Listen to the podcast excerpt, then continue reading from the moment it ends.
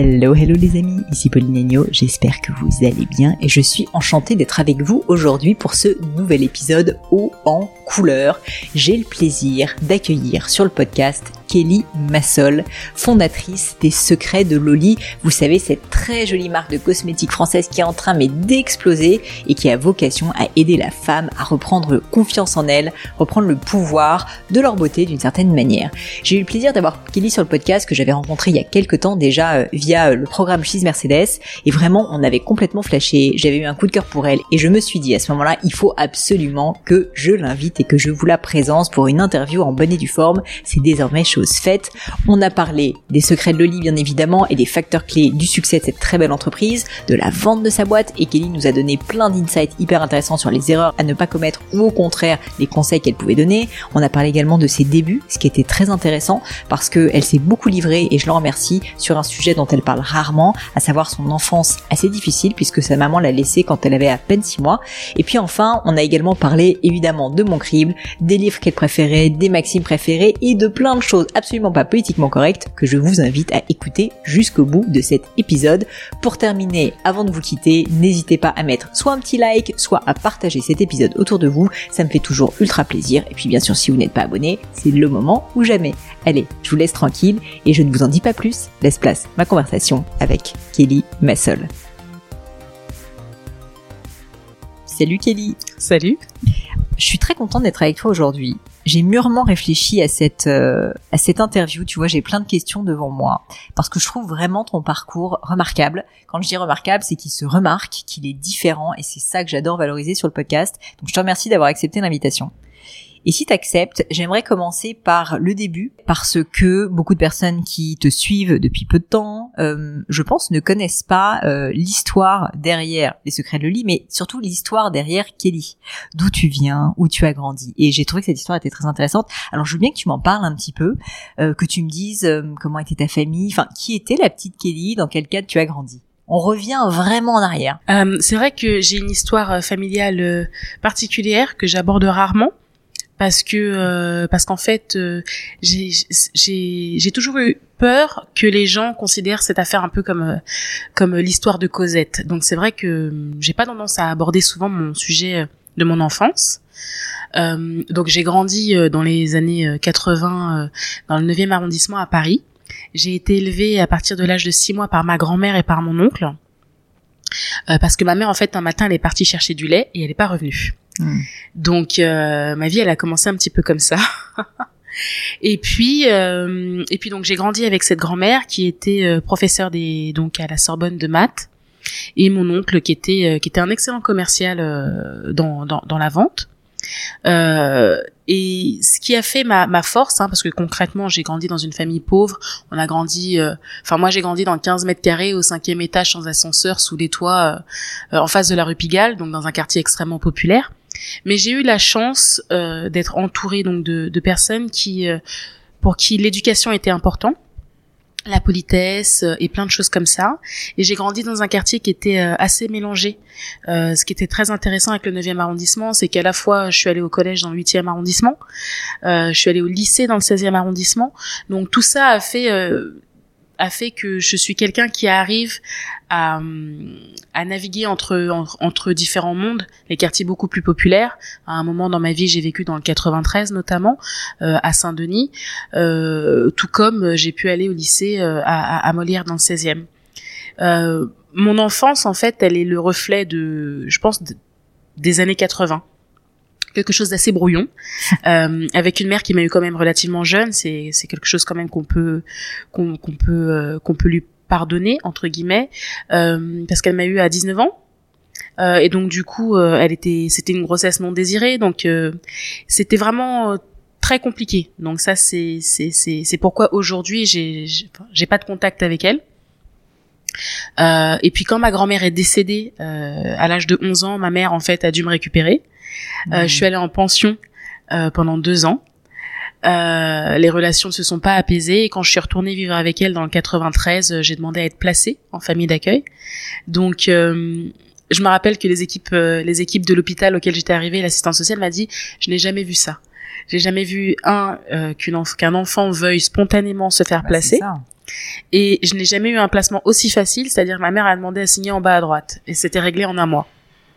Donc, euh, mais c'est ce qui a fait que j'ai aussi très vite compris que j'étais la seule et unique euh, maître de ma destinée et de mes choix et que la vie peut te beaucoup de gens se plaignent que la vie est difficile avec eux etc etc euh, mais en fait il y a moi un moment et ça a été après un épisode de, de, violence extrême juste avant le brevet une grosse dispute a éclaté dans la maison et je me suis dit ce jour-là tu ne te comportes pas comme ma mère donc je n'ai pas à me comporter comme ton enfant euh, et je ne te dois rien en fait et donc c'est à partir de ce moment-là, le lendemain, je suis allée voir une assistante sociale à l'hôpital de La Fontaine, je me rappellerai toujours, et je lui ai dit je voudrais être placée. Parce que pour moi, euh, je ne voulais pas que, que d'autres personnes soient maîtres de mon destin.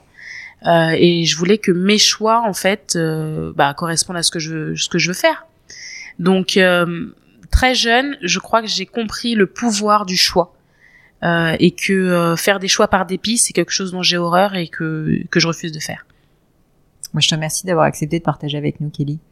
T'avais un rêve quand t'étais petite, un rêve je sais pas, de devenir euh, un métier, de voyage? Enfin, il y avait quelque chose qui te faisait vibrer? Parce que on peut imaginer, tu vois, quand on, on est dans des conditions difficiles comme ça, on a besoin aussi de se raccrocher à quelque chose de beau, quelque chose qui nous fait vibrer.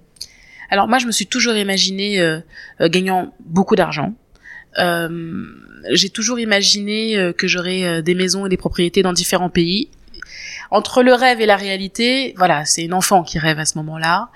Euh, j'ai toujours rêvé d'être entourée, en tout cas, de, personnes euh, qui m'aideraient dans mon quotidien, avoir une assistante, euh, avoir un cuisinier ou ce genre de choses. Je ne sais pas pourquoi, j'imaginais une vie à la Dallas. c'est drôle. Mais j'allais te demander, ces rêves, en fait, souvent, tu sais, c'est lié un peu à des modèles ou des choses qu'on a observées en tant qu'enfant. Euh, j'ai eu euh, récemment Catherine Parvin sur le podcast qui me disait, bah moi, en fait, euh, je venais d'un milieu social aussi très humble et bah, c'est mes copines à l'école, tous les parents avaient des Bentley et du coup, moi, je rêvais que d'une chose, c'est d'avoir une Bentley. Donc, dans ma checklist, je voulais une Bentley. Est-ce que toi, en fait, tu peux identifier quels étaient les modèles que tu as pu avoir? Alors, déjà ce que je voulais c'était un foyer équilibré ouais. euh, pour être allée chez des amis quand j'étais quand j'étais plus jeune quand j'étais enfant euh, je sais que aujourd'hui je suis un peu claustrophobe j'ai horreur des petits espaces. Vivre dans des petits espaces, c'est compliqué pour moi. Plus c'est grand, mieux c'est. On peut se perdre chez moi, on peut se perdre là où je vais quand quand je prends une location de vacances. Le truc, on est on va être que deux c'est pas grave, il y a huit pièces. C'est euh, ça, c'est des, des, retombées de mon enfance. Après, je me rappelle d'une scène qui m'avait marqué. C'était, on était allé chez quelqu'un que j'appréciais pas spécialement. Euh, on était passé par ce grand escalier avec, euh, tu sais, le, le velours rouge dans les escaliers. Mm. Et euh, et on habitait dans la même rue. Et donc c'est là où tu vois vraiment mm. la, la, différence. Et, euh, et je me rappelle que on a, nous, on nous avait ouvert la porte. Elle avait une jeune fille au père. Elle avait une, une gouvernante à la maison il y avait ce, ce plateau avec des gâteaux à disposition. Et donc en fait, un de mes trucs sur ma to-do list, c'est je veux, j'ai toujours voulu avoir dans ma cuisine à disposition un plateau avec un gâteau. Et je l'ai fait pendant très longtemps ça. C'est génial. C'était un truc, euh, voilà. Je sais pas si c'était symbole de l'abondance, mais c'était aussi symbole aussi de tu peux te servir quand tu veux et donc hmm. c'est le enfin c'est l'inverse du manque en fait. Bien sûr. Et donc ça c'est un petit truc qui est resté de, de mon enfance, une image qui m'a marqué. Ensuite, euh, après euh, ce placement, bah, tu, tu, tu, vas rentrer assez jeune, si je me trompe pas, dans le monde du travail. Ouais. Est-ce que tu peux m'en parler aussi? Là, en fait, la question derrière que j'aimerais te poser, c'est, on va arriver au secret de Loli, mais qu'en fait qu'on retrace un petit peu justement ton parcours pour se dire bah, que t'as pas forcément, t'avais pas toutes les cartes en main si tu veux, le moins s'en faut, pour réussir dans le business, parce qu'en fait tu t'es complètement fait toute seule. Et donc j'aimerais comprendre déjà quels ont été les premiers métiers que tu as pu avoir pour qu'ensuite on arrive à les secrets de Loli. Moi déjà je voulais être soit critique littéraire, soit avocate critique littéraire parce que je, je, consommais les livres comme on consomme du contenu aujourd'hui sur internet ou bien avocate sans doute parce que euh, parce que euh, parce que je sais m'exprimer parce que défendre les uns et les autres c'est quelque chose qui qui finalement peut-être m'animait. Donc euh, j'ai eu mon bac et ensuite j'ai fait une première année à Assas où je me suis sentie déconnectée en fait des autres élèves je me rappellerai toujours, j'avais été invitée par une, une jeune fille, euh, gentiment, qui avait l'air hyper sympa, qui avait l'air... Et je suis arrivée avec euh, à une soirée avec des robes à traîne. Et moi, j'étais en pantalon. et donc là, je me suis rendu compte que, ouais, je vis pas dans le même monde et dans la même réalité que, que, que les gens qui étaient camarades de classe avec moi. J'ai très vite décroché. J'ai décroché pour plusieurs raisons. La première, c'est parce qu'à partir entre 18 et 21 ans, à l'aide sociale à l'enfance, on te prépare déjà à l'arrêt en fait de l'aide sociale à l'enfance. Donc déjà, on te pousse à trouver un petit boulot, à essayer d'être autonome par toi-même, trouver ton premier appartement, ce genre de choses-là pour te lancer dans la vie active. Euh, il me semble que 50% des enfants euh, qui sont placés sont aujourd'hui SDF. C'est hyper important. Je savais pas, c'est incroyable. C'est, je, je préfère le dire. D'accord. Donc, une personne sur deux qui a été placée à l'ASE se retrouve effectivement en situation de précarité lorsqu'ils sont adultes. Euh, donc, j'ai été préparée très vite, mais très vite j'ai voulu gagner de l'argent aussi, puisque petite déjà, je faisais des petits boulots, je répondais à des enquêtes par téléphone, etc., etc. Je faisais des réunions consommateurs. Donc l'argent et moi, très vite j'ai compris que c'était le nerf de la guerre. Mm. Une fois que j'ai que j'ai euh, j'ai fait ma première année à, à SAS, qui s'est pas qui s'est pas très bien passé, j'ai essayé donc euh, de migrer pour euh, critique littéraire. J'ai fait une une autre année. euh, à ce sujet-là, cette fois-ci à la Sorbonne, mais c'est trop tard. J'étais déjà dans, lancée dans le monde du travail et j'avais déjà des factures à payer. Donc j'ai été téléconseillère euh, et j'ai travaillé dans la téléphonie mobile. Euh, donc euh, j'étais spécialisée dans tout ce qui était technologie et donc à l'époque c'était le lancement de la 3G et notamment des- de, de la visu en fait sur le téléphone. J'étais excellente là-dedans. Euh, M'étonne pas. en fait, tout ce que j'ai fait, j'ai par contre, j'ai toujours été excellente euh, et euh, souvent, euh, je me suis démarquée des autres. Et ça, ça a été à la fois euh, un avantage et à la fois, parfois, ça m'a posé problème. Une fois, j'étais embauchée pour HP et, euh, et je venais d'arriver et je posais pas de questions pendant la formation. On m'a dit, mais vous intéressez pas J'avais envie de dire, comment dire au formateur que je suis meilleure que lui? C'est compliqué. Donc je me rappelle que j'avais été licenciée euh, parce que euh, ils Ah avaient ouais. l'impression d'une nonchalance, alors qu'en fait euh, j'avais tout simplement pas forcément envie de me faire remarquer. Donc il y a plein eu de, il y a eu plein de de, de, de boulot comme ça, euh, jusqu'au moment où euh, j'ai fini par essayer de trouver un emploi plan-plan. Euh, qui me permettait de, de, de, de conseiller les gens, d'aider les gens, parce que j'ai peut-être profondément des racines socialistes, je sais pas. Et donc du coup, j'ai été embauchée à la sécurité sociale, euh, qui me permettait d'avoir du temps libre et aussi de faire quelque chose. Enfin, pour moi, le modèle économique de la sécurité sociale euh, tel qu'il est est est un privilège. C'est un privilège qu'on a, C'est sûr.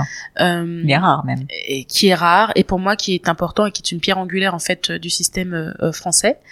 Euh, et même si aujourd'hui je suis passée du côté euh, donc euh, des capitalistes, euh, je suis une fervente croyante de ce modèle. Et donc euh, j'ai travaillé à la sécurité sociale, j'ai été excellente là aussi, ce qui m'a attiré les foudres de mes supérieurs. et ce qui a fait que j'ai cherché un exutoire et l'exutoire c'était euh, le do it yourself. Et c'est là où l'affaire des secrets de Loli va arriver euh, beaucoup plus tard. Parce qu'en fait, tu avais, tu sentais que tu avais une telle énergie, une telle envie de donner. Enfin, on a l'impression, franchement, quand euh, tu décris l'histoire et le parcours d'une certaine hyperactivité ou en tout cas une hyperactivité cérébrale, tu vois. En fait, tu captes très vite, tu prends, tu fais les choses et en fait, tu as envie de faire plus, tu as envie de faire plus. Est-ce que du coup l'ennui, la lassitude, c'est quelque chose alors peut-être moins maintenant que tu es C'est entrepreneur, terrible, ouais. mais c'est quelque chose en fait qui te qui peut te poser problème? Alors totalement. Et euh, quand j'ai été recrutée à la sécurité sociale, il y avait un psychologue d'entreprise et le psychologue euh, donc euh, avait confirmé mon dossier et il m'avait approché, il m'avait dit surtout si vous vous ennuyez, vous me le signalez. Et j'avais trouvé cette phrase bizarre. et j'ai compris après. Et c'est arrivé. J'ai compris, c'est arrivé. Euh, je pensais que je suis quelqu'un de très brouillon. Euh, je suis quelqu'un d'absolument pas organisé. D'accord. Euh, mais en fait, c'est, tu sais, c'est le bordel organisé des gens. C'est-à-dire que tu peux me demander, je vais retrouver, mais toi, tu vas regarder, tu vas Oui, dire, mais comment qu'est-ce que c'est que ça Il y a des papiers partout, et je vais te sortir le papier que tu me demandes. Mais déjà, je te remercie. J'adore le fait que tu dises que t'es bordélique, enfin un bordel organisé, parce que je pense que beaucoup de gens se disent l'image, tu sais, du CEO de boîte qui est obligé d'être euh, tiré à épingles, Non, etc. Bon, bah, visiblement, c'est pas toujours le cas. Voilà, non, je, absolument pas. Donc, je pensais que j'étais juste bordélique. Euh, il est vrai que l'ennui me terrorise. Je préfère avoir à gérer des merdes que n'avoir à rien gérer du tout. Et je m'en suis rendu compte que j'étais accro à ça, accro à, à faire quelque chose. Je ne peux pas avoir les mains ou l'esprit, euh, l'esprit libre. Euh, quand je prends du temps pour moi, tu sais, les gens te disent prends du temps pour toi, fais du yoga. Pour moi, le yoga est une torture.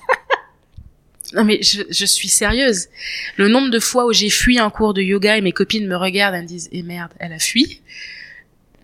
C'est horrible. Pourquoi? Parce que je fais des listes dans ma tête. D'accord.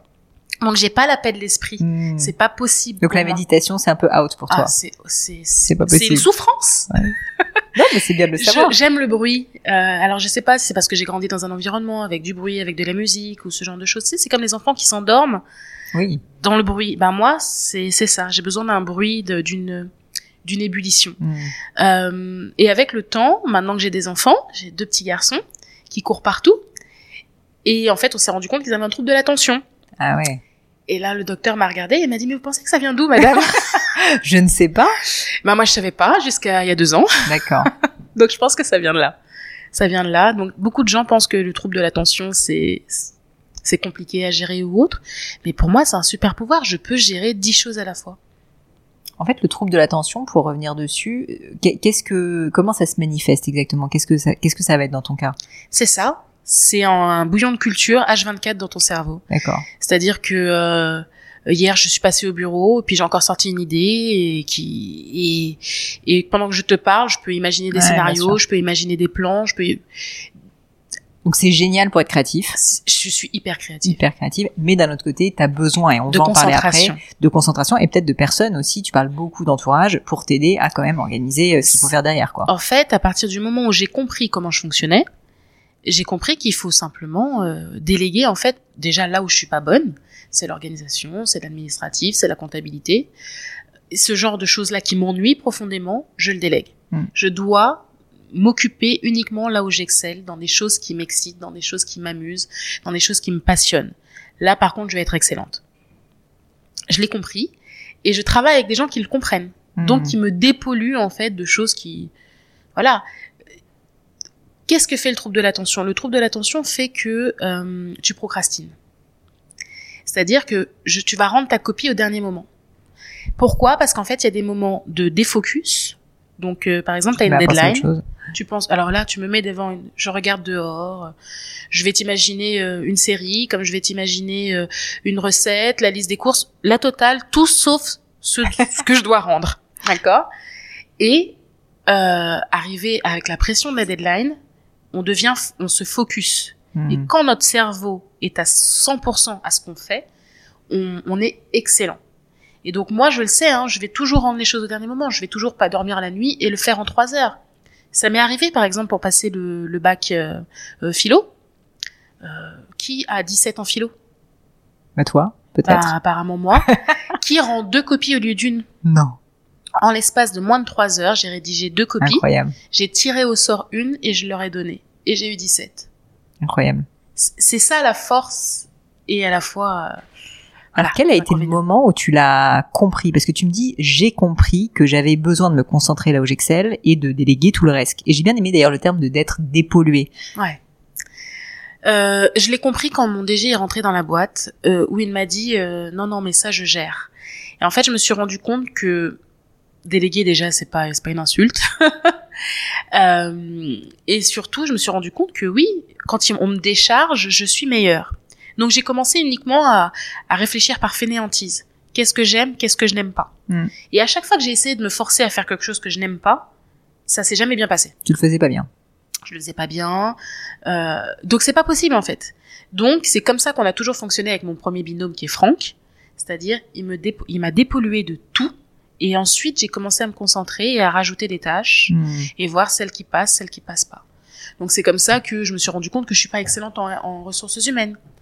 Euh, je suis quelqu'un de sympa, les gens travaillent et, et, et sautent dans le projet parce qu'ils m'aiment bien, mais ils m'aiment bien parce que j'ai été dépolluée de oui. tout ce que j'aime pas faire. Oui, t'es pas le manager qui va euh, scrupuleusement aller vérifier tous les trucs, t'assurer que les choses sont bien dans le bon ordre. Mais par contre, euh, tu t'apportes plein d'idées, tu donnes de plein d'idées et, euh, et je les embarque et mes idées elles Oui. sont effectivement un peu folles et en fait Mais donc ça donne envie, quoi. ça donne envie. Bien sûr. À la fois j'ai eu une ancienne équipe qui quand j'apportais mes idées c'était oui mais à la fois c'est Hmm. ok on va trouver une solution. Il y a deux types de, de Et management, donc t'as eu l'équipe, t'as eu l'équipe oui mais parce que ça Oui. c'est quand même frustrant pour un entrepreneur. Oui, Et alors comment t'as géré?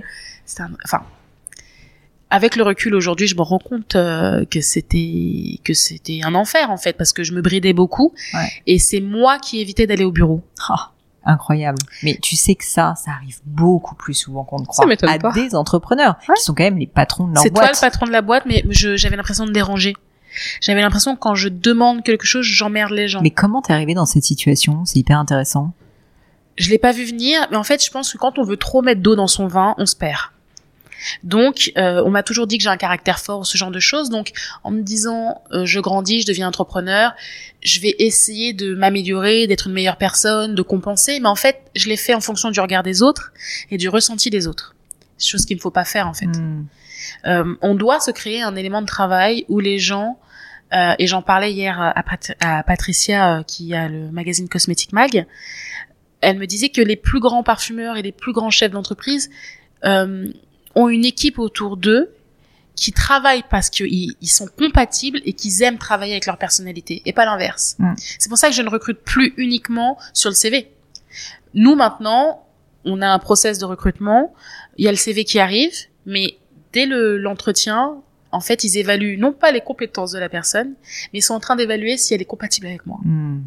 Hyper intéressant. Si on est compatible, mais on ira au bout du monde ensemble. Et même si tu la manages pas en direct. Exactement. Incroyable. Exactement, parce qu'un caillou dans le rouage, on est cuit. Quelqu'un Mhm. qui, quand j'arrive en, quand j'arrive en réunion mensuelle et que j'arrive avec mes idées là de partout, on dirait un feu d'artifice. Kelly débarque. Et c'est exactement ça.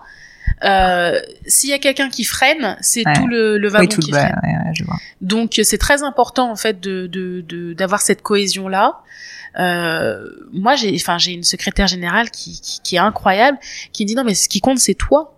Ce qui compte c'est que les équipes comprennent que c'est toi le moteur et qu'en fait on serait pas tous là si toi tu n'étais pas là. Et c'est la différence entre l'ancienne équipe et euh, et ma nouvelle équipe. Ils l'ont compris. Mon ancienne équipe euh, euh, c'était on va partir et tu vas te retrouver le nez dans la farine. Hmm. Sans nous, tu peux rien faire. Et on, on m'a testé comme ça. Et je me rappelle, on avait eu un, un échange en sortant d'un salon qui avait été assez euh, animé. On était tous épuisés. Donc c'est là où tu vois que forcément, euh, c'était plus dans l'émotion que, que dans la réflexion. Et, euh, et j'avais été énervée. Et euh, qu'est-ce qui s'est passé? Il s'est passé que j'avais proposé de changer un stand. C'était pour les, 10 ans de la marque. On avait fait la foire de Paris. On avait proposé un concept et on avait un stand, c'est en, en fin avril, et en début juin, on avait un autre stand. Et elle voulait reproduire le même stand. Je lui dis, l'année des 10 ans, sur Mhm. l'event le plus important de l'année, On va peut-être faire on différemment. va quoi. peut-être faire On va différemment. peut-être étonner un peu. Voilà, on va pas reproduire quelque chose qu'on a fait un mois et demi avant. Ouais. Et alors là, mais c'est pas possible, on peut pas travailler comme ça, tatati, ça, on a que un mois, mais on va C'est pas possible. La phrase, euh, la phrase culte. Et donc, on- on a eu quatre jours de congé. Quand elles sont revenues des quatre jours de congé, il y avait un tableau géant auquel j'avais déjà fait les réservations, le concept. Elles n'avaient qu'à trouver des tickets d'or à gratter. Incroyable. Donc tu l'as fait. Je l'ai fait toute seule de A à Z. Et c'est, alors oui, parce que ce qui est important dans l'histoire des secrets de Loli, c'est que quasiment tous les postes, j'ai tout fait. Bah oui, J'ai fait les colis. J'ai fait la manutention. bien sûr. J'ai fait les livraisons. J'ai fait la comptabilité. Qu'est-ce que j'ai fait d'autre? J'ai fait le marketing. J'ai fait moi-même le- les premiers sites web. Non mais bien sûr. Donc en fait, j'arrive à, me- à savoir souvent ce qui est possible ou pas. Bien sûr. Et ça, c'est, j'ai fait la formulation, j'ai fabriqué à la main. Donc il y a plein de choses comme ça. J'ai fait tous les postes de l'entreprise. Donc quand quelqu'un me dit, je, pense que je vais pas y arriver, moi j'évalue.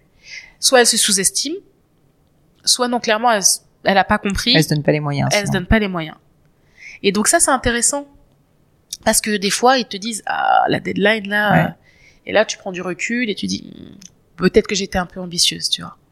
Mais si t'as une équipe qui te dit, avant même, hein, sur mes projets, c'était, bah. c'était, ah, mais c'est impossible. Comment ça, c'est impossible? Si je te dis qu'on peut le faire, on va le faire. C'est juste, on doit trouver le moyen de le faire. Et, euh, et, et, et ça, je pense que quand on, on a une entreprise, c'est quelque chose qui- qu'il faut comprendre vite et, euh, et bien gérer. C'est marrant parce que j'allais te demander dans mes questions, euh, c'est quoi pour toi les grands facteurs clés de succès du, des secrets de Loli? Et je pense que là, ta réponse est au moins l'un des facteurs clés de succès. C'est-à-dire le fait que, après tu m'arrêtes si je dis une Mhm. bêtise, mais le, le ce shift entre c'est impossible à maintenant oui et Le shift, il est clair en chiffres. 2010, euh, 2018, euh, 950 000 euros de chiffre d'affaires. Janvier, on annonce qu'on veut faire euh, 1.2, 1.4, on nous dit oui. L'équipe explose en juillet 2019. Ouais. Euh, on part avec une nouvelle équipe et on est que, on a, on a fait l'été tout seul. On était trois dans la boîte. Personne ne l'a su, aucun de nos distributeurs ne, ne l'a su. Et finalement, on scale pour la première fois et on clôture à 1.8. Avec moins de personnes, on a fait le double et on a dépassé les objectifs qui étaient, qui étaient prévus. C'est aussi simple que ça. Ouais.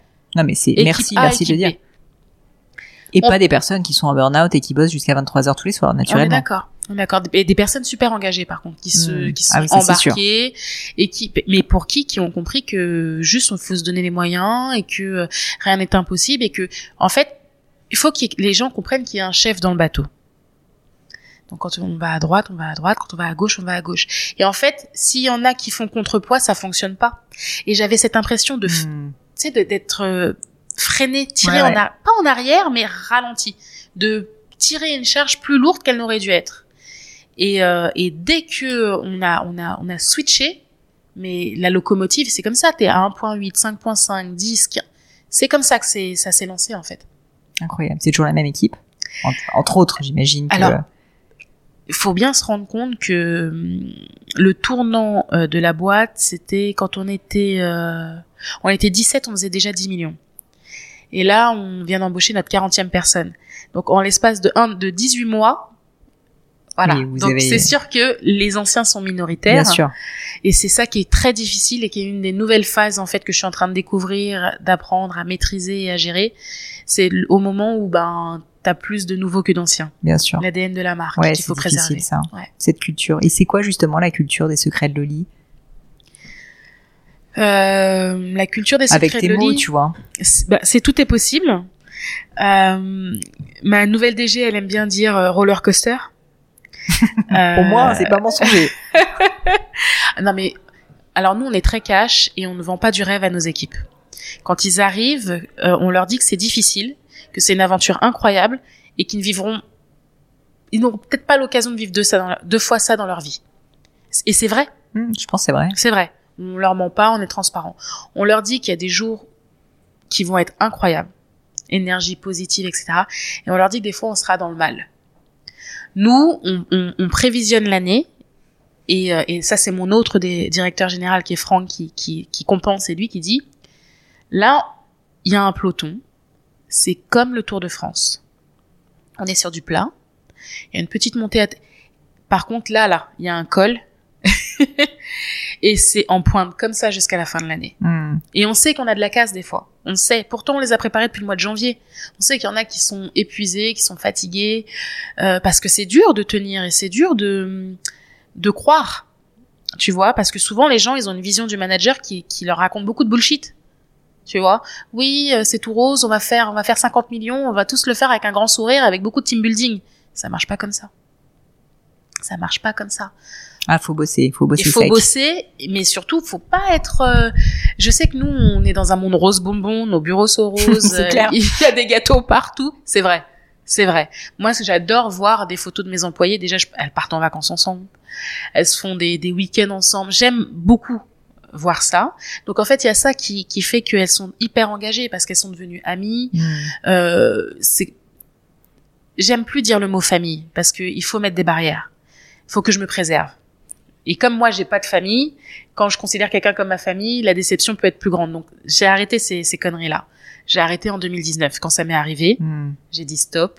Maintenant, ce sont des relations de travail, ce sont des gens que j'apprécie, ce sont des gens que j'aime. Oui, je peux le dire, il y a des gens que j'aime, ouais. mais je peux pas. euh, je dois garder mes distances. Mais en fait, famille, surtout là où c'est fallacieux, c'est que famille, d'une certaine manière, c'est un peu à la vie, à la mort. et puis ça travaille gratuitement. ça travaille gratuitement, c'est clair, tu fais bien de le dire. Mais en plus, la famille, si tu veux, c'est inconditionnel, l'amour familial. Ouais. En fait, on est une entreprise, c'est pas inconditionnel. C'est ça. Euh, À un moment donné, il faut quand même qu'il y ait des performances, il faut, enfin, que le travail soit fait. C'est ça. Et donc c'est aussi la, c'est aussi exactement ça la frontière de 2019. C'est tu les considères comme ta famille, donc tu les déranges quand tu leur demandes quelque Mhm. chose. J'avais l'impression de demander des services Ouais. alors que je demandais aux gens de faire leur travail. Tu, tu, tu vois le switch ou pas? Ah ouais, je vois bien. J'arrivais sur la pointe des pieds. Est-ce que tu crois que il serait possible éventuellement dans ton planning de pouvoir réaliser ça pour moi? Moi, Kelly Massol, caractère entre guillemets euh, considéré Fort, euh, plus, fort, euh, machin, euh, cash et compagnie, je passais par des chemins pour pouvoir demander des choses. Non, ça c'est pas possible. Je le déconseille à toute personne. Bah, je suis heureuse pour toi quand tu, tu en sois sortie. J'en suis sortie. Ça a pas été, ça a pas duré dix ans. Euh, mais je suis contente finalement que, tu vois, c'est un des pires moments de ma carrière et à la fois c'est le meilleur moment. C'est là où j'ai pu scaler, c'est là où j'ai pu voler de mes propres ailes et m'assumer pleinement en tant que Mhm. chef d'entreprise. J'aimerais euh, revenir sur les facteurs clés de succès Mhm. des secrets de Loli. Donc là, on en a évoqué un, euh, qui est bah, le fait que tu te concentres sur tes forces, si j'ai bien compris, et que les équipes bah, se concentrent sur euh, faire tourner la machine, en fait, en réalité. Hein. Il y a, en fait, il y a un plan et eux ils mettent en musique. Mm. Et euh, la mise en musique, ça veut dire de l'organisation. et ça, c'est pas moi. et c'est parfait comme ça. Il y a quelqu'un qui, c'est Patricia qui me disait, n'avait jamais vu un dîner de closing comme je l'ai réalisé, avec des gens qui sont pendus dans les airs et des gens qui dansent sur la table. Mais ça, c'est moi, tu vois. Ça, c'est moi. Et, et, et dans ma com, c'est Ouais, comme ça toi. que je fonctionne. C'est moi. Les gens me disent, vous êtes super fort en marketing. Ah, je vous arrête tout de suite. c'est pas du marketing. c'est juste C'est juste ma personnalité, c'est ça. Les gens te disent waouh, mais euh, le le coup de de l'intelligence artificielle qu'on a fait pour le lancement euh, Sephora avec les papillons, euh, vu un demi million de, un demi million de fois, c'est c'est je me lève un matin et je dis je veux des papillons Hmm. et, et c'est exactement ça et je vais essayer de travailler comme ça le plus possible. Est-ce qu'il y a d'autres choses qui te viennent à l'esprit dans euh, ce qui pour toi a fait que quand même, j'insiste dessus parce que des boîtes dans la cosmétique, il y en a beaucoup. Mm. Euh, alors certes, tu es sur un segment particulier, mais c'est très compétitif. T'avais pas de moyens, on va en parler après. Tu t'es fait toute seule, t'étais autodidacte. Donc en fait, j'aimerais comprendre, si tu veux, au-delà de ta personnalité et du fait que tu as su reconnaître tes forces, qu'est-ce qui fait que pour toi, les secrets Loli, c'est différent? C'est pas l'une des mille boîtes, tu vois, qui a vivoté et qui est franchement en train d'exploser aujourd'hui. C'est différent parce qu'on vend pas du rêve. C'est différent parce qu'on fait pas dans le faux body positivisme. C'est important. Euh... Qu'est-ce que tu veux dire? Ben parce qu'en fait, alors c'est là où On va rentrer dans les sujets pas politiquement corrects, mais t'inquiète pas, mon audience adore ça. c'est au bout d'un moment, on dit moi je suis pour l'acceptation de soi, le développement de sa personnalité, etc., etc. Mais tu peux pas pousser les gens en leur disant si si, il suffit de le dire pour le faire. Il suffit pas d'avoir juste un beau feed avec des des des des des, des mannequins maquillés en nude euh, et pour que ce soit la vie elle est toute belle, toute lisse et tout va bien. Tu vois ce que je veux dire? Donc nous on a gratté on a parlé aux gens de leurs vraies difficultés. Secret Loli, c'est pas juste du beau, du rose ou autre. Oui, c'est beaucoup de soutien. Mais on est rentré dans des sujets, des sujets d'acceptation de soi, de positivité, de racisme, de couleur de peau, de texturisme, euh, d'afficher des visages qui n'étaient euh, euh, qui n'étaient pas mis en avant, des couleurs de peau qui sont pas forcément mises en avant, des textures de cheveux qui sont pas mis en avant dans des endroits privilégiés comme euh, les, au-dessus des, en face des galeries Lafayette, les Champs-Élysées ou ce genre de choses. Mhm. C'est un acte fort de mettre une fille qui fait 90 kilos avec ma grosse tête là, juste au-dessus des Champs-Élysées, sur 500 mètres carrés, juste au-dessus du magasin numéro 1 en Europe euh, et numéro 2 mondial. Y a- on, on, on, on, est à la limite de l'activisme, Ouais, ouais. même si il y a plein de bisounours autour et il y a beaucoup de roses. Mais on attaque des sujets qui, euh, qui font mal à nos clientes. Hmm.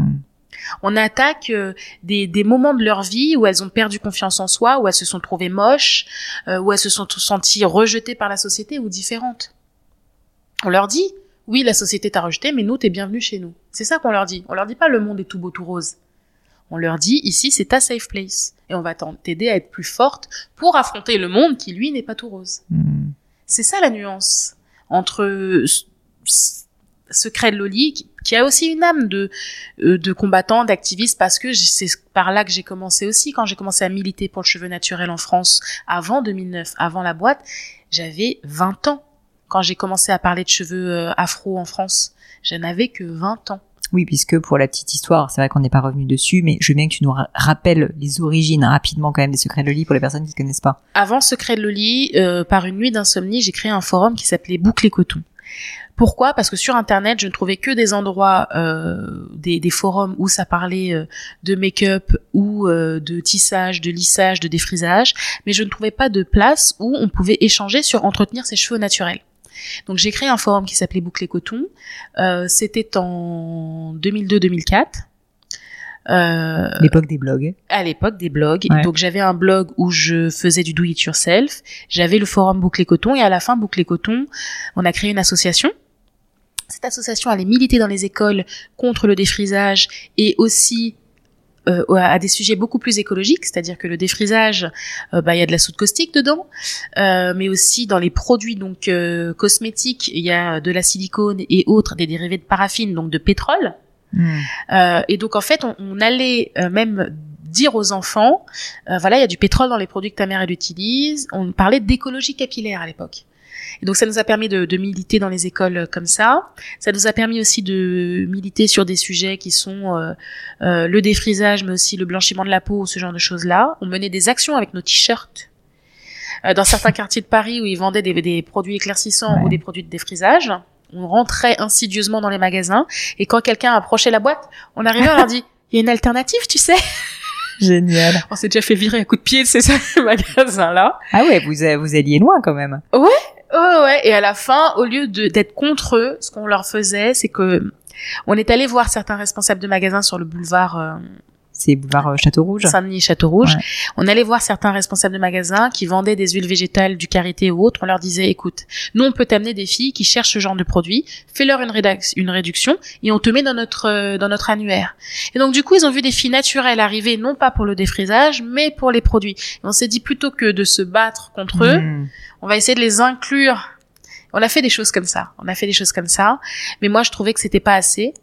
Et il y a une phrase qui, qui choque souvent que je dis, c'est pour moi le militantisme parfois ce n'est juste que du bruit, mais c'est pas du bruit de la part de ceux qui, qui sont en train de militer, c'est du bruit pour ceux qui ne sont pas concernés. T'as l'impression d'avoir du cri, tu vois, c'est brouillon. Ouais, ouais. Et donc je me suis dit que si je voulais vraiment avoir un impact, je pouvais pas juste dire ouh c'est pas bien le défrisage, il fallait que je fasse quelque chose. Et c'est là où j'ai eu l'idée de faire mes propres produits et d'être une alternative au marché et où je je fantasmais en me disant tu seras la concurrente de L'Oréal dans ma cuisine. C'est le cas aujourd'hui. Et c'est le cas aujourd'hui. Et c'est le cas aujourd'hui. Et alors l'anecdote que maintenant on connaît euh, beaucoup, euh, d'ailleurs tu avais eu la gentillesse de déjà passer sur le podcast pour la raconter, c'est que tu as lancé les secrets de Loli avec franchement 3 euh, francs 6 sous. Je me rappelle pas combien, mais c'était... 1500 euros. Ça, ça paraît presque pas crédible si tu veux. On se dit mais c'est dingue. Et pourtant je sais que c'est le cas. Euh, mon 13e mois à la sécurité sociale. Bah voilà. Donc le 13e mois, merci la Sécu et, euh, et la Sécu a, a, financé les secrets de Loli. Et donc là aussi, euh, question, je voulais parler d'argent, tu le sais. Euh, T'es l'une des rares personnes en France qui accepte de parler d'argent sans tabou euh, et je t'en remercie. Donc déjà, il est possible de créer une boîte avec 1500 balles. Oui visiblement Alors, on est quand même dans un système en France où demain tu te réveilles, tu veux créer une boîte, tu, tu, tu déposes une boîte pour un euro. Faut arrêter de, voilà, demain n'importe qui peut ouvrir une boîte. Ouvrir une boîte avec un capital euh, qui est supérieur à 10 000 euros, déjà c'est beaucoup plus compliqué pour la plupart des gens. Euh, parfois c'est l'équivalent de 50% de leur salaire annuel, donc c'est mmh. compliqué. Euh, en termes de crédibilité, euh, quand tu démarres avec un euro, tu te dis bon, euh, les gens se disent il n'y a pas de poids, il n'y a rien, il n'y a pas de garantie. Donc moi j'ai démarré avec 1500 euros euh, parce que l'idée était que je prends mon, ma matière première, je la divise en deux, je fais mon do it yourself de mon côté et de l'autre côté, je revends avec une marge euh, les matières premières. Et c'est comme ça en fait que j'ai créé mon fonds de roulement, parce que même si je vendais pas mes produits cosmétiques, j'avais toujours une rentrée d'argent. Les 1500 se sont transformés en 7500 euros. Donc j'ai pris mes petits bras, mes petites jambes et je suis allée à la banque. J'ai dit bonjour, j'ai une super idée, regardez, j'avais 1500 euros, maintenant c'est 7500 euros. On m'a regardé, elle m'a dit, et Mais des shampoings, il y en a au supermarché? Hmm. J'ai dit oui, mais mes shampoings ils sont différents, vous savez, les... Ouais. Mais c'est pas grave. On me dit, mais par contre, on peut vous prêter pour acheter une voiture. Non, c'est pas le, le but. en fait, si tu rentres pas dans la case, c'est très compliqué. Euh, mais oui, on peut démarrer une boîte avec 1500 euros. Après, je me, enfin, j'ai, j'ai vu beaucoup de réactions qui disaient oui, mais ça dépend du domaine où tu es, etc., etc. Chercher des fonds quand on démarre, c'est très difficile. Et ensuite, tu vas perdre une partie de ta boîte. Série A, série B. Euh, B, euh, enfin BSR, etc., etc. C'est ça peut être compliqué. Ce qu'il faut, c'est démontrer. Moi, je suis partisane de on montre. Donc, tu prends un petit budget, tu mets en situation et tu et déjà c'est un test à grandeur humaine. Si tu rates, c'est pas grave. Mais c'est un test à grandeur humaine qui, que tu prouves par l'exemple que j'ai investi un, j'ai récupéré quatre. Donc il y a quelque chose à faire. Et là, tu peux aller démarcher les hmm. banques, là, tu peux aller démarcher les business angels, aller chercher du, du, du de, de, la love money. C'est sûr que l'argent va pas tomber du ciel. Moi, j'ai eu de la chance, entre guillemets, je vendais un produit. Donc, ça se, c'est matériel. Donc, tout de suite, ça se concrétise. Mais ça peut être comme ça pour du service aussi. Après, si tu es en train de créer une nouvelle fusée, oui, c'est sûr, oui, on part pas sur le même budget. Mais je suis partisane que tout le monde peut démarrer une activité avec euh, avec un budget limité sans aller chercher euh, de la levée de fonds. Et alors, est-ce que cette euh, cette éthique finalement du de de, de l'économie mm t'as suivi dans le temps et est-ce que c'est quelque chose que t'as gardé? Parce que justement à l'inverse des personnes qui ont levé beaucoup d'argent tout de mm. suite qui avaient de l'argent familial enfin tous ces cas-là ont une manière quand même de vivre l'entreprise qui est assez différente un sou, alors Franck sort de mon corps, un sou durement gagné, euh, tu réfléchis deux fois avant de le dépenser. C'est ce qui a fait que Secret le lit est aussi exceptionnel et quand on a vendu une partie de la boîte, quand on a fait le LBO, c'est ce qui a fait que les gens se sont rués sur le sur sur le dossier et surtout se sont demandé mais pourquoi on était un ovni comme ça, comment c'était possible? Mm. Parce que j'ai eu cette conversation il y a des années avec Franck. Quand il est rentré dans la boîte, il m'a dit, tu vois, là on parle d'un budget de 500 balles. Bientôt, on va parler de 5000 euros. Et puis euh, ensuite, ce sera des budgets à 50 000 euros que tu devras valider. Donc, tu dois passer en fait par toutes les étapes pour comprendre la valeur de l'argent, pour comprendre le sacrifice que tu as eu en face, pour pouvoir gérer ta boîte. Et il a raison. Euh, quand il m'a dit ça, un an et demi plus tard, j'étais en train de, de s'ensiller, alors qu'au début, j'avais à chaque fois des migraines. Quand je devais signer un budget à 50 000 balles, je devais prendre un Nurofen après. Quand j'ai signé une campagne à plus de 1 million et que je l'ai fait et j'ai signé et j'ai dit tiens on passe à autre chose sans sourciller, là je me suis dit que j'avais grandi en tant qu'entrepreneuse. Parce que j'avais évalué mes risques et je savais que c'était par là je devais dépenser cette somme. L'argent ça a une valeur. Et c'est vrai que les levées, euh, les levées et, l'argent étaient gratuits ces dernières années. Ah, là, on est, à 5% de dette, c'est plus le cas. Et ben, c'est pour ça que tu as l'impression que le marché est en train de s'écrouler. C'est pour ça que tu as plein de boîtes qui sont en train de se casser la gueule parce qu'ils ont mis des pièces dans le jukebox. Ouais, et aussi parce qu'il y a eu beaucoup beaucoup de PGE qui ont maintenu quand même assez artificiellement, on peut le dire, certaines boîtes qui n'avaient pas des fondamentaux Bien sûr, bien sûr, bien sûr. Le, le, le, Covid, le Covid a, a, sauvé aussi certaines boîtes grâce au, au, au, PGE et ça n'a fait que finalement décaler l'échéance. C'est ça. Là, je, je, je suis d'accord avec toi. Mais le fait de le fait de te dire que tiens, t'as levé 5 millions, demain t'as 5 millions, tu crames tu crames l'argent. Euh, je dirais pas que j'en crame pas, euh, mais j'ai mis du temps avant d'avoir des budgets que je ne considérais pas euh, comme indispensables. On est arrivé jusqu'en notre première campagne de publicité qui m'a coûté quoi 50 000 euros. Euh, je l'ai fait en octobre, de, euh, octobre 2020. Donc la boîte de, 2000, de 2009 à 2020 n'avait jamais fait de publicité télé, campagne d'affichage, etc etc. Et la campagne à un million, c'était quoi? La campagne à un million, c'était My Air, My Power, avec cette euh, affiche euh, au-dessus de Sephora, euh, mmh, qui en temps normal valait 500 000 euros pour le mois. Incroyable. Je n'ai pas payé ce prix-là, mais oui. je suis une dure négociatrice. ça, j'imagine. Euh, ça sera pour un autre épisode, ça on fera une leçon de, de négo. Euh, tu as évoqué le fait que tu as fait un LBO et donc euh, que tu avais vendu une partie euh, de ton entreprise. Ça, je serais curieuse d'en parler aussi si tu l'acceptes, parce que pareil, c'est un des sujets un peu tabou. Hein. Et donc, euh, tu parles pas de ce que tu veux pas, bien sûr, mais à l'inverse, je suis certaine que tu as appris tellement de choses que tu vas pouvoir nous partager à la fois les conseils que tu peux donner, mais aussi les erreurs, soit que tu as commises, soit que tu as pu voir autour de toi en matière de vente d'entreprise. Donc je suis curieuse d'avoir ton avis là-dessus. Déjà, euh, le monde de la levée, du LBO, c'est un monde que moi j'imaginais et que beaucoup de gens imaginent comme quelque chose de purement numéraire, euh, comme quelque chose de froid. Et en fait, peut-être que c'est parce que ma boîte est particulière, mais euh, cette euh, comment dire, ce process a été tout sauf froid et sans sentiment. je te le dis, j'ai encore du mal à m'en remettre. Euh, un parce que j'ai l'impression de me prostituer, à devoir faire la danse des sept voiles auprès de, des fonds. Ça, c'est un truc dont j'ai j'ai mis du temps à m'en remettre, mais surtout parce qu'en face, il y a des gens. Il y a des gens, et bien sûr, qui sont là pour faire une bonne affaire, bien sûr, qui sont là parce qu'ils vont négocier des millions, etc., etc. Bien sûr, ils ont fait des autres, des, des études de haute finance. Mais, il faut bien se dire que si tu penses que c'est juste de l'argent, il n'y a pas que ça. Si tu prends une décision qui est juste financière, tu vas le regretter.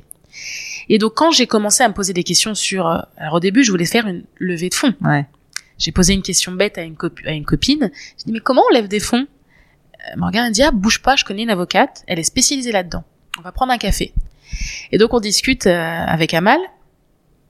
Et puis elle me dit est-ce que tu peux me donner tes chiffres? Moi oui, je lui donne mes chiffres. À Morgane elle fait ok. Pas mal. euh, elle me dit oui, je pense qu'on peut faire quelque chose. J'ai dit ok.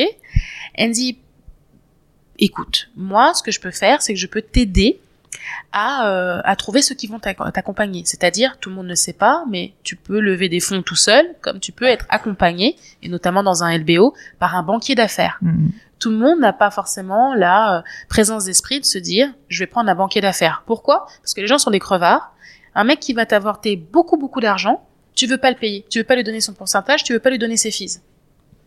Donc il y a beaucoup de gens qui font l'erreur en disant moi je connais ma boîte par cœur, je vais le faire, je vais négocier, je suis le meilleur vendeur de ma boîte. Ce qui est faux.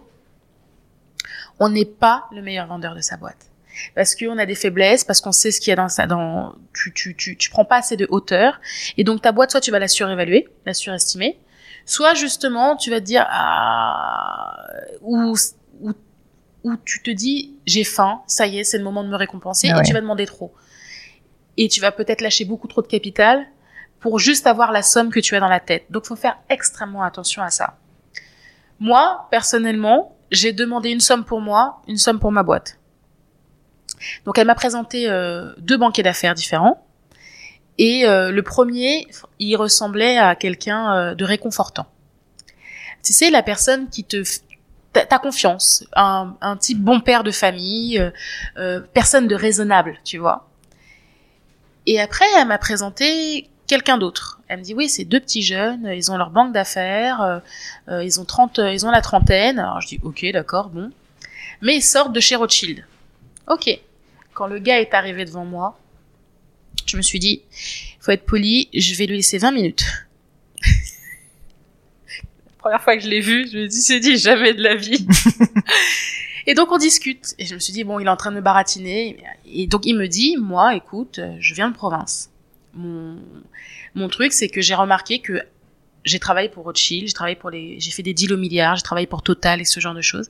Mais ce que j'ai remarqué, c'est qu'il y a beaucoup de, de, PME euh, qui sont en province et qui ne valorisent pas leur boîte correctement ou qui ne savent même pas comment la vendre Ben, au clair. moment où il y a un repreneur, au moment où ça doit changer. Et moi, c'est ce que j'essaie d'apporter aussi à ce, ce type d'entrepreneur-là. Donc là, il a commencé à m'intéresser. Finalement, le rendez-vous a duré une heure et c'est eux que j'ai choisi. Et mon avocate m'avait donné un très bon conseil que je pense que tes auditeurs vont apprécier, c'est un LBO, c'est pas juste de l'argent, c'est un mariage. C'est un mariage auquel on donne une date de fin. Donc tu dois choisir la personne qui te correspond le mieux jusqu'à cette date de fin. Parce que c'est ce qu'on va rédiger, c'est le pack. Et tout est beau, tout est toujours beau au début. Mais quand tu vas être dans la tourmente, quand tu vas pas faire tes chiffres, quand tu vas avoir une difficulté, c'est à ce moment-là que tu verras le visage de ton fond. Et c'est à ce moment-là que, un, le va t'aider, bien sûr. Mais de l'autre côté, c'est à ce moment-là que tu verras si tu as choisi la bonne personne. Et donc ça, c'est hyper im- important. Lorsque tu fais une opération, il n'y a pas que l'argent. Et mon banquier m'avait dit une seconde chose. Il m'avait dit, nous, notre force, c'est que on veut que tu fasses le choix du cœur. Donc, nous, notre travail, c'est de faire en sorte que toutes les offres soient à peu près pareilles. Pour qu'à la fin, tu ne choisisses pas par l'argent, Hmm. pas par la raison, mais par le cœur. Et il m'a dit, moi, j'ai un client que j'ai signé l'année dernière. J'ai à peu près mis les offres et il m'appelle depuis trois mois en pleurant parce qu'il a fait le choix de la raison et pas le choix Hmm. du cœur et qu'il est au bout de sa vie.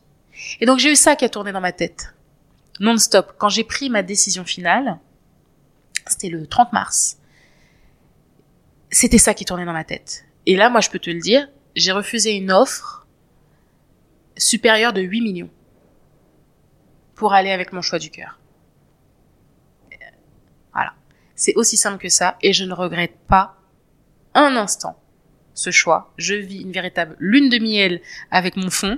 Donc quand je vous dis, il y a il y a du sentimental. Je suis ravie d'avoir reçu un message avant-hier pour me demander comment j'allais de la part du responsable de mon fonds.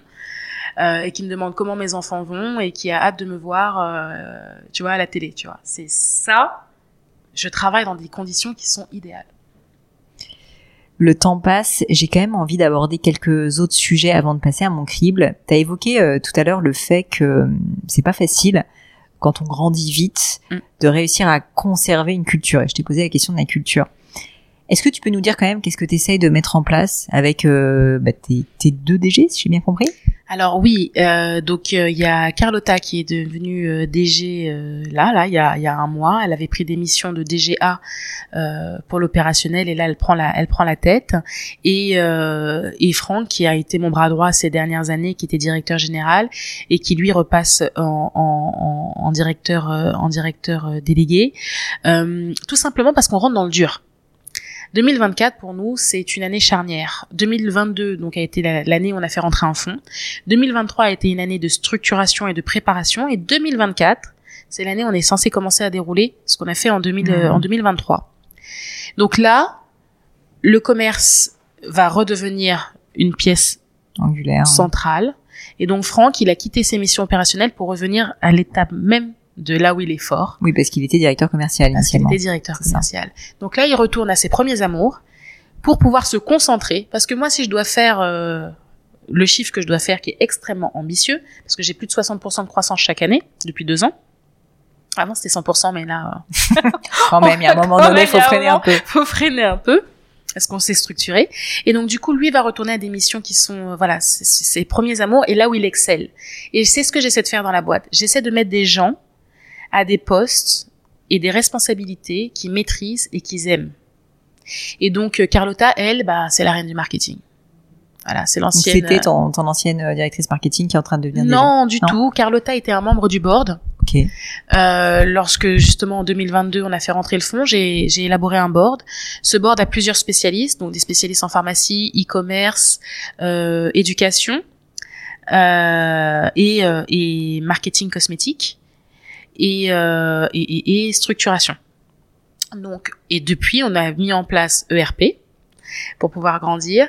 Euh, pharmacie, les pharmacies sont en cours de développement. Secret de Loli, c'est la neuvième marque en France en pharmacie sur 14 000 portes alors qu'on en a que 1400. Hmm, En chiffre, on est la neuvième marque. énorme. C'est énorme. Donc, les, les pharmacies sont gérées par un des spécialistes du board et euh, Carlotta donc était spécialisée sur la cosmétique et notamment euh, parce qu'en fait c'est une ancienne de chez Coty et c'est celle qui s'occupait en fait de toutes les marques, enfin des marques Kardashian. Donc Kylie Cosmetics, lorsque de la vente c'était elle la DG, euh, et, euh, et Kimka avec euh, Skims. Donc elle, elle a travaillé à leur côté pour ça. C'est l'ancienne DG de Make Up Forever, etc., etc. Donc Oui, c'est vraiment euh, T'es bien accompagné. voilà. Mais c'est ça que je suis allée chercher, son expertise, euh, aller chercher des experts. C'est bien de lever de l'argent. Mais si c'est juste pour le cramer, à Ah faire bah des oui, c'est publicités, à afficher notre truc sans stratégie, sans euh, structurer ou autre, et c'est souvent ça le problème. C'est-à-dire qu'on a de l'argent, mais on n'est pas structuré pour l'utiliser. Donc on le dépense n'importe comment. Hmm. Donc là, euh, on a, on a, elle a repris la, la, la tête, euh, la tête du groupe, ce qui va nous permettre maintenant d'être beaucoup plus agressif et beaucoup plus structuré. Donc euh, en RD, en lancement. euh. Jusqu'à maintenant, Secret Loli ne faisait pas de campagne 360 Hmm, C'est intéressant. parce qu'on n'avait personne. On n'avait pas de CMO, donc on a un CMO qui vient de rentrer par, pareil de, de- des- US chez nous. On n'avait pas, euh, on faisait des, des one shot, Oui, vous avez des coups. on faisait des coups. Ça marche, mais un temps. Ça marche, mais un temps. Et donc, en fait, en 2023, on a commencé à structurer, grâce à elle, des campagnes 360. Quand on se lève un matin et qu'on se dit qu'on va, on va prendre un bus qui va faire une tournée en France, on l'a fait. Mais ouais, avant ça, il y a eu de l'affichage, Ah avant ouais. ça, il y a eu de la, comme sur les réseaux, du digital, et on l'a fait. Et c'est ça qui nous manquait. Hmm. Et là, quand tu as eu cette impression, quand tu m'as vu tout à l'heure, tu m'as dit, je te vois partout. c'est parce que c'est pensé en 360 maintenant.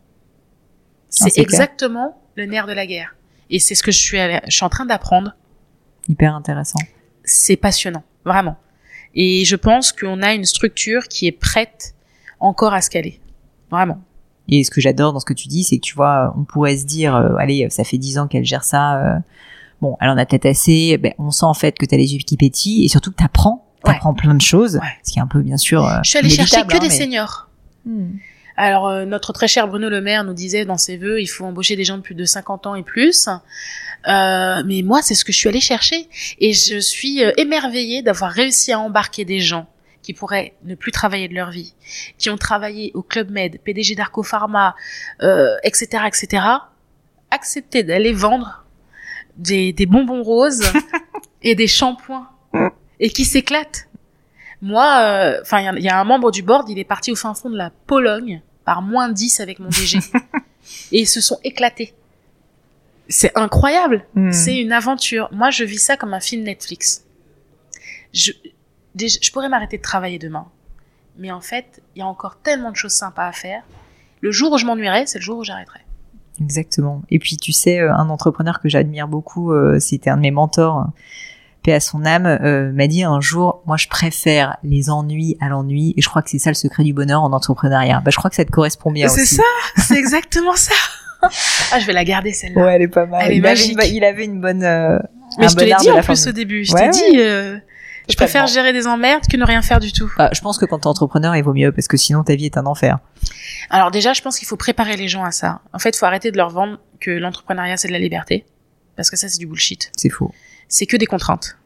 C'est que des contraintes. Ce sont des moments qui peuvent être difficiles, ou c'est des moments de beaucoup de- où il y a beaucoup de frustration parce que ça n'avance pas assez vite, parce que tu n'as pas assez d'argent, etc., etc. Et par contre, ce sont des moments de de lumière, de luminosité qui sont incroyables. Euh, je vis des choses que j'aurais pas pu vivre en tant que salarié. Je vis des choses ici À la hausse et à la baisse d'ailleurs. à la hausse et à la baisse. Et ça, c'est c'est magique. Mm. Et si t'es prêt à ce roller coaster là, mais tu ne peux que kiffer l'entrepreneuriat. C'est clair. Kelly, il me reste encore quelques questions pour toi, ce que Je j'appelle mon Je crible. vais te concentrer. T'as vu comment je t'ai emmené à je, droite mais à attends, je suis, je suis impressionnée par ta concentration, franchement. J'ai quand même un petit peu Ouais, bifurqué. à mais bon, tu sais, on aime bien les digressions sur le podcast, c'est sympa. Euh, la première de mes questions, c'est est-ce que tu as vécu dans ta vie un grand échec dont tu pourrais me parler? Parce que au-delà de l'échec, ce que je trouve intéressant, c'est qu'est-ce que tu en as tiré comme enseignement? Ah. Ou tu vois un, un moment de doute, ça peut être aussi. Il y a des moments de doute, il y a des moments où t'es en bas, il y a des moments où t'es en haut. Moi, c'est plus un état d'esprit général. Euh, Peut-être un bilan que je fais depuis quelques mois ou quelques années, euh, mais que j'aime bien dire. C'est un moment de transparence. Il faut bien dire aux gens qu'on peut pas arriver à tout faire. C'est hyper important. Et tu tombes moins haut quand tu l'as compris. Hmm. Euh, Il y a des choses que j'aurais aimé mieux faire, comme être plus présente pour des gens que j'aime. Vraiment. Euh, T'as l'impression d'avoir une, anci- une ancienne vie et une nouvelle vie, oui. Alors que tu aimes toujours les gens pareils, mais t'as plus le temps et la disponibilité pour. Et ça, c'est un de mes grands regrets. Mais j'ai compris que j'ai pas le choix et j'ai pas d'autres moyens. Euh, tu vois, tu, tu, y a des gens que tu as fréquentés ou que tu connais, que tu aimes profondément, mais tu n'as pas de temps à leur accorder parce que si tu bifurques, euh, tu vois. Et ça, c'est un, un c'est vraiment un regret que j'ai. Euh, parce que j'aimerais pas que ces personnes-là se disent, elle est passée à autre chose. C'est pas que je suis passée à autre chose. Ils sont d'ailleurs constamment à mon esprit, mais je ne peux pas. Je peux pas tout faire. Hmm. Donc il y a un moment, je dois faire des choix. Euh, et je me choisis moi, ou je choisis mon entreprise, ou je choisis mes enfants. Mais je peux pas toujours donner le temps et la disponibilité que j'aimerais aux gens dans des moments de leur vie où ils apprécieraient. La seule chose que je sais, c'est que si on m'appelle en cas d'urgence, par contre, je serai toujours là. Mais par contre, si c'est juste pour savoir si les enfants vont bien et qu'ils ont bien mangé et qu'ils ils passent bien à l'école supérieure, je ne peux pas le faire, ça. Ça, c'est un, un de mes grands regrets. C'est un des sacrifices de l'entrepreneuriat, ça. J'allais te demander, euh, c'est ma deuxième question, s'il y avait quelque chose à refaire, qu'est-ce que tu referais différemment? Bah, celui-là, je sais que je peux pas le faire différemment. Donc tu ne Euh, le changerais pas. C'est quelque chose. Donc c'est pas vraiment un regret, c'est un. C'est un C'est que- regret c'est parce que c'est quelque chose. Ouais, c'est un sacrifice. C'est un Mm. sacrifice et quelque chose me dit. Hmm, Mm. Mais j'ai pas trouvé la solution Ouais. pour mener ça à bien. Donc, euh, À part euh, cloner Kelly, ouais. Il, peut-être. faut- il en faudrait une pour le perso, une pour le pro. Euh, Répète-moi ta question. Euh, S'il y avait quelque chose Quelque à chose que je refaire, qu'est-ce que tu referais différemment?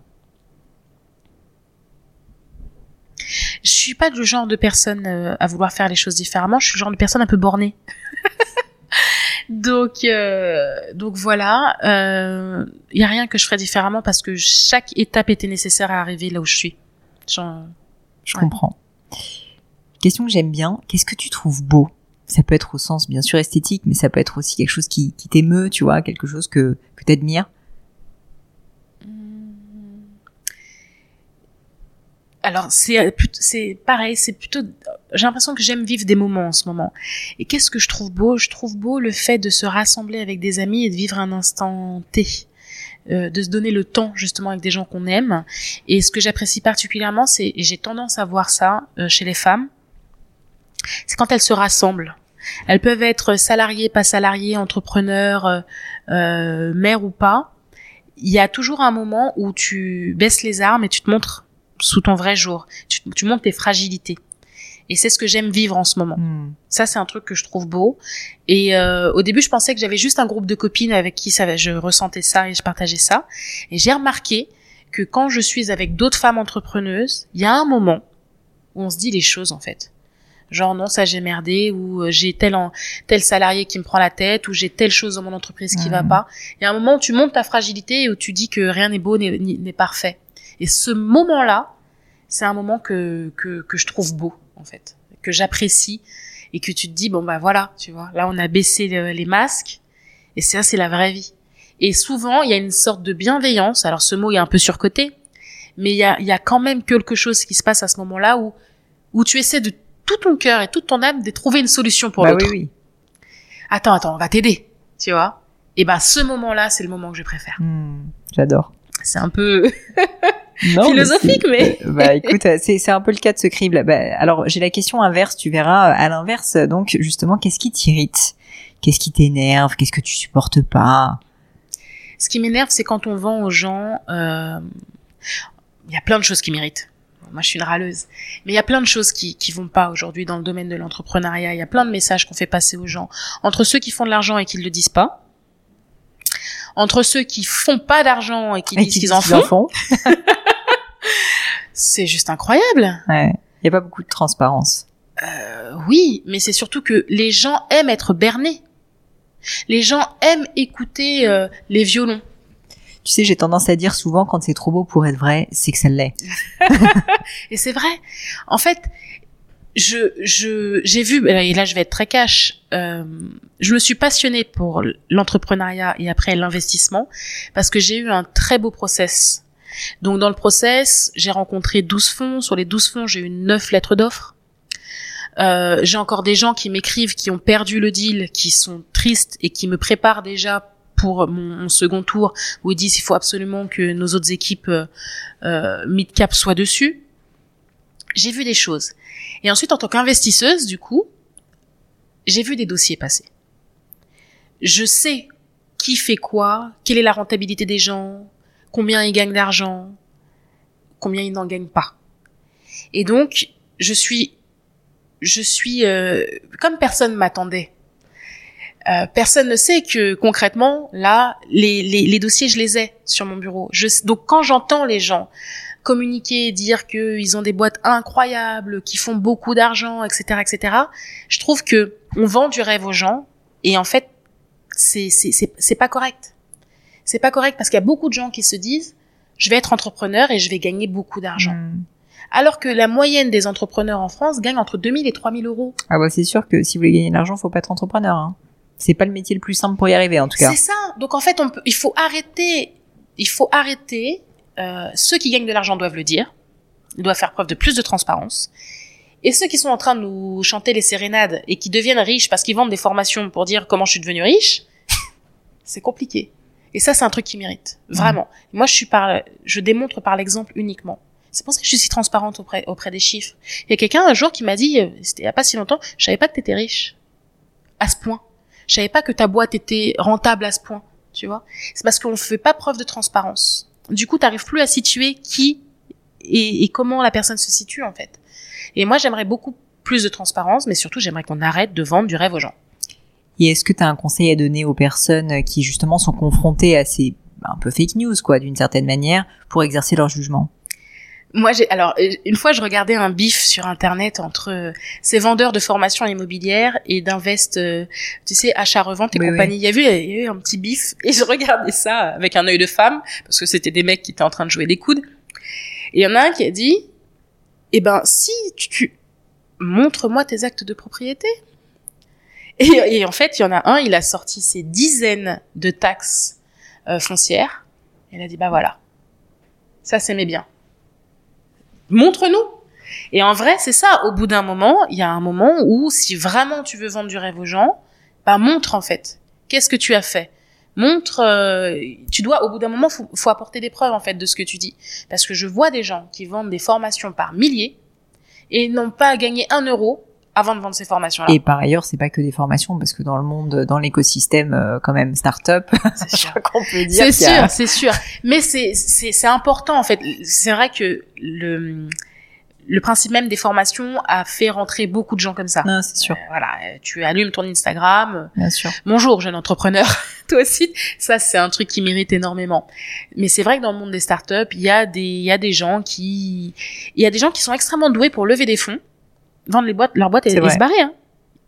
Et, et, et d'ailleurs, les gens, j'ai tendance à leur dire, si les gens sont rentrés sortis aussi vite, s'ils en sont à leur quatrième quatrième boîte, il y a deux types d'entrepreneurs. Il y a ceux qui montent des boîtes qui qui sont pérennes et qui perdurent dans le temps. C'est pour ça que c'est des boîtes qui font des LBO. Il y a ceux qui font des levées et qui s'en vont. C'est là où tu repères les entrepreneurs, ceux qui développent Bien et sûr. ceux qui appliquent la méthode purement euh, qu'on peut apprendre en école de commerce. Et c'est la différence parce que moi j'ai pas fait d'école de commerce. Peut-être que j'aurais fait comme eux, on sait pas. On n'y apprend pas. Désolée, alors là, je vais pas me faire que des amis, mais on n'y apprend quand même pas grand-chose. Hein, donc, euh, Écoute, mais on t'apprend la méthode. ouais. On t'apprend la méthode, t'arrives, tu lances, tu, on t'apprend à pitcher, on t'apprend ce genre de choses. Et il y a des gens qui sont excellents pitchers, qui lèvent des fonds, Non, mais tout à fait. qui crament le cash et qui s'en vont. Et ils, ils vont te vendre deux ans plus tard une, une autre pépite. Et tu te dis, mais attends, quand ça fait trois, quatre fois, Et cette entreprise n'a jamais fait un euro de profit en général. voilà. Et c'est, en fait, c'est comme ça que tu arrives à identifier ceux qui font de Hmm. ceux qui ne font pas. Et il faut observer et exercer son discernement. C'est exactement ça. J'ai encore quelques petites questions pour toi. Alors, il y en a une que j'aime bien aussi, c'est est-ce que tu as une citation ou une maxime qui te tient à cœur, tu vois, des, des mots que tu te répètes de temps en temps? Elle est extrêmement classique. Ne fais pas aux autres ce qu'on n'aime pas qu'on te fasse. Ah, c'est bien. Bon, tu vois, on l'a jamais dit. C'est c'est pourtant, euh, ça fait au moins euh, 250 épisodes, hein, donc euh, C'est, je, je, je fonctionne comme ça dans la vie. Mm. Et quand il y a des moments, mon petit démon interne, tu sais, il y a des moments où ton côté noir, parce que tout le monde a un côté obscur, et que j'ai envie d'exp... et je me dis, Hum, ne fais pas aux autres ce qu'on n'aime pas qu'on te fasse. Mm. C'est comme ça que je fais du business extrêmement propre et carré. Je, j'ai une ligne de conduite et euh, dès que je sens que, je me pose la question. Si quelqu'un me faisait ça, comme ah non, bon bah alors on va se calmer. Alors encore quelques petites questions. Une croyance qui est controversée. Celle-là, je l'aime bien aussi. Bon, alors t'en as déjà donné pas mal, hein. mais globalement, euh, quelque chose que tu crois fondamentalement et tu constates que le monde autour de toi, ça peut être les médias, ça peut être euh, tes amis, enfin tout ce que tu veux, la société, ne le partage pas.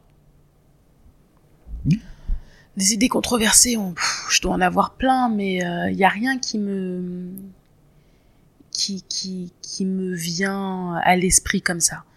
Euh, parce que parce que je pense que je suis profondément rebelle et que du coup Bah, déjà qu'on peut réussir euh, et créer une boîte euh, sans beaucoup d'argent au départ, oui qui est Oui, quelque chose oui. que tu nous as dit. qu'on peut créer une boîte sans avoir levé des fonds, c'est sûr. Enfin, qu'on peut avoir une boîte successful sans avoir levé des fonds. Ça, je suis d'accord. Euh, ouais, j'ai pas, j'ai pas d'idée qui me vient comme ça. Ok, pas de problème. Un sujet sur lequel tu as déjà changé d'avis, dont tu te rappelles. Le LBO, Ah ouais. Le monde financier, ouais. Ouais. Euh, Tu, tu le voyais un peu comme le diable ou c'était quoi Ouais. le Ouais, ouais, ouais. Je voyais ça comme euh, l'antéchrist, ouais. Vraiment le truc. Euh, c'est tous des requins. euh, ils sont là pour faire de l'argent. S'ils peuvent euh, couper ta tête pour avoir ta boîte, ils le feront. Après, il y a une différence entre les investisseurs minoritaires, ce qui est mon cas, et les investisseurs majoritaires. Après, il y en a qui mettent les doigts dedans, qui mettent pas les doigts dedans. Mais j'avais vraiment une vision assez diaboli- diabolisée avec le temps aussi de, de, de ce monde-là. Alors qu'aujourd'hui, je pars en vacances avec mon banquier. Idée reçue, on peut partir en vacances avec son banquier et passer un bon moment. Je, je, je, pars en vacances avec mon banquier. Écoute, euh, ça pourrait être le titre de ce podcast. Allez, j'ai une dernière question pour toi. Est-ce qu'il y a euh, un ou des livres, surtout que tu voulais quand même être critique littéraire, donc là je pense que tu vas en avoir des, des palanquets, mais est-ce qu'il y a des livres euh, qui t'ont particulièrement marqué, qui t'ont peut-être aussi formé, tu vois, qui ont euh, bah, constitué la personne que tu es devenue, qui t'ont marqué, bref, que tu pourrais euh, nous partager Si, une idée reçue, euh, si. ça Alors vas-y, vas-y. En fait, il y a beaucoup de gens qui croient dans le développement personnel, et Mhm. moi, j'y crois moyennement.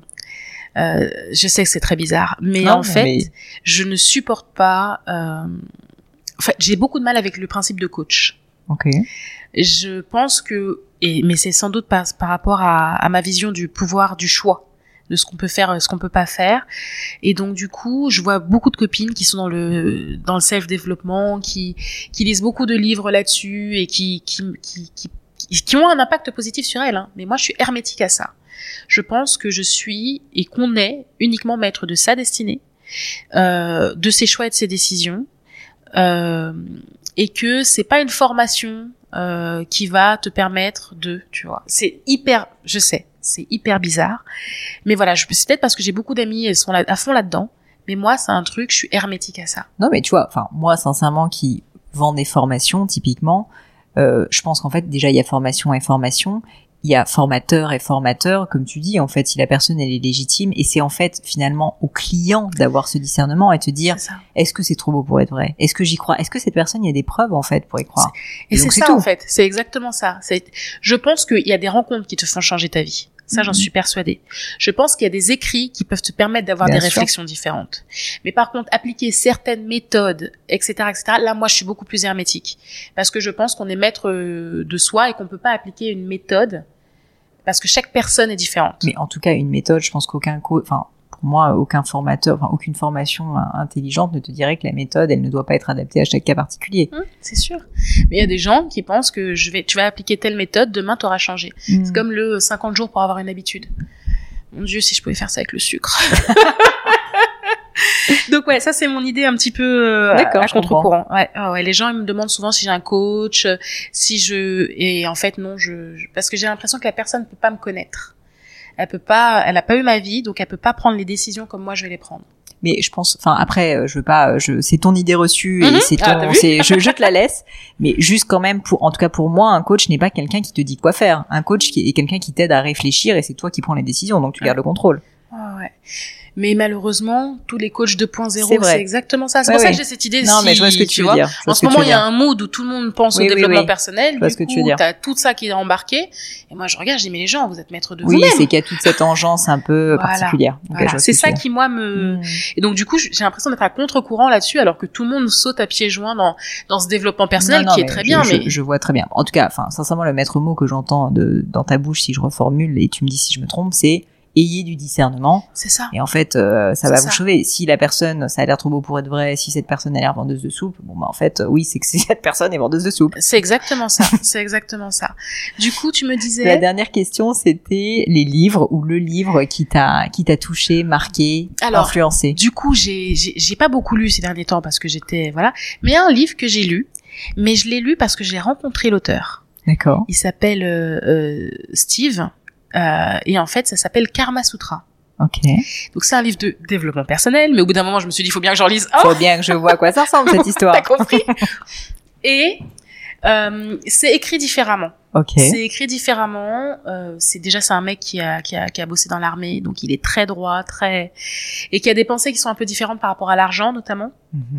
par rapport à créer une, succession, par rapport à aller chercher de l'argent et par rapport à, à ton rapport à l'argent et au développement personnel. Donc ça déjà, je l'ai lu et je m'en souviens. Donc je dirais qu'il m'a marqué parce Ok. que il y a des choses. je me Mais dis, tu le Hmm, recommandes? Oui, je le recommande. D'accord. Vraiment. Vraiment. Il, donc, mais c'est parce que j'ai, d'abord eu une conversation avec lui. Mhm. J'ai déjà vu, euh, on a eu une conversation sur, sur l'argent par rapport aux enfants. D'accord. Donc, quand il te dit que ces gosses de 5 et 8 ans ont une carte, je le Ah regarde. Ah oui. Et il te dit, il faut que tes enfants soient, déjà, hein, si vous avez de l'argent, il faut qu'ils soient en rapport vite avec l'argent, la valeur de l'argent et la maîtrise de son propre budget. Et donc, il m'expliquait son, son, Son point de vue, quoi. son point de vue et sa méthode d'éducation que j'ai trouvé intelligente, que je n'applique absolument pas, Mais ça t'a interpellé. mais ça m'a interpellée. Et, et il a une réflexion différente par rapport à ça. Donc ces enfants, par exemple, ont une carte pour deux. Ils ont un budget dessus qui est petit en fonction de leur âge, mais ils doivent négocier entre eux qui va utiliser. Hmm. Tu vas acheter des cartes Pokémon à 40 euros, on a 120 euros dessus. Est-ce que toi, tu m'autorises à utiliser les 40 euros? Pourquoi? Donc en fait, il y a une négociation entre les deux frères, il y a gérer le budget, avoir l'indépendance de. Tu veux que il, va faire les magasins avec son fils. Ouais, Son fils prend plein de choses et il dit bah vas-y paye ton budget. Et là l'enfant percute. Et donc c'est des choses comme ça que moi j'ai lu et je me suis dit c'est une vision différente parce que moi mes enfants ne savent même pas la valeur des choses. C'est un truc que j'ai foiré dans ma vie. Mais je me suis dit ok c'est intéressant, ça se développe. Peut-être, oui, effectivement, le rapport à l'argent. L'argent n'est pas sale. L'argent, euh, court abondamment dans, dans, dans, dans en fait l'argent il y en a partout hein. si tu regardes bien de l'argent il y en a partout. C'est comment le faire comment le faire proprement comment le faire fructifier comment le gérer. Et ça dans le dans le livre c'est pas mal abordé en plus des, des questions sur euh, sur sur soi et comment tu abordes les choses. Il est pas mal. Bah écoute hyper intéressant. Ça me donne envie de le parcourir tu vois. Un livre de développement de personnel de plus. Tu te rends compte? C'est quand même comment un je suis vraiment Kelly, écoute, je te remercie mille fois d'avoir pris le temps. Euh, pour terminer, ben évidemment la dernière question, c'est où est-ce qu'on peut te retrouver? Quel est le, meilleur moyen de, de, te suivre? Bon, on suit les secrets de Loli, bien sûr, je mettrai le lien. À titre perso, on te suit sur ton compte Insta, c'est ça? Mon compte euh, Instagram, c'est Lolispoon, L-O-L-Y-S-P-2-O-N. Je peux te demander pourquoi Lolispoon d'ailleurs parce que c'est comme ça que mon oncle m'appelait depuis que j'avais l'âge de 5 ans. Donc Loli, je savais, mais Spoon aussi. En fait, c'est Loli Spoon. D'accord, je savais pas. Donc le secret de Loli Spoon, ça le faisait pas. Ok. et donc et donc voilà, Loli, ça vient ah. ça vient de là et Loli Spoon, c'est le nom entier euh, qu'il me donnait. Donc oui, on peut me suivre de préférence sur Instagram parce que je suis quand même hyper réactive. LinkedIn aussi, si sur le côté un peu plus pro, euh, c'est pas ma plateforme préférée parce que je la trouve trop cadrée, mais apparemment elle est en train de changer, donc euh, surprenez-moi. Ouais, il y a des choses sympas sur LinkedIn qui se passent aussi. Ouais, paraît-il. Donc, euh, j'essaye, j'essaie de m'y mettre cette année. C'est un de mes objectifs dans ma to-do list, c'est d'être un peu plus présente sur LinkedIn et d'essayer justement de. Bah alors, messieurs dames, allez saluer Kelly sur LinkedIn. Faites-lui un petit coucou. Je sais que vous êtes nombreux sur la plateforme. Je te remercie mille fois Kelly d'avoir pris le temps et euh, je te souhaite évidemment une année 2024 sur les chapeaux de roue, le feu d'artifice Kelly Massol euh, tel qu'on l'imagine. J'ai hâte de voir l'IA, enfin tous les trucs, des bonbons roses dans tous les sens. Il arrive. Même je ma te tête remercie. sur M6 Reste comme tu es, reste aussi transparente et vous mesdames et messieurs, écoutez les conseils de Kelly, gardez votre discernement. Merci. Merci beaucoup. Bye bye les amis, c'est la fin de cet épisode, mais avant de vous quitter, quelques détails en plus. D'abord pour toutes les infos sur le podcast et cet épisode, ça se passe sur polinegno.com, vous aurez tout promis, juré. Aussi, si vous souhaitez me contacter pour me poser des questions, me proposer de nouveaux invités, eh bien n'hésitez pas à le faire directement sur LinkedIn, Instagram ou YouTube, je vous attends. Enfin, encore mille merci de m'avoir écouté jusqu'ici, j'espère de tout cœur que ça vous a plu et je vous dis à très vite pour un nouvel épisode.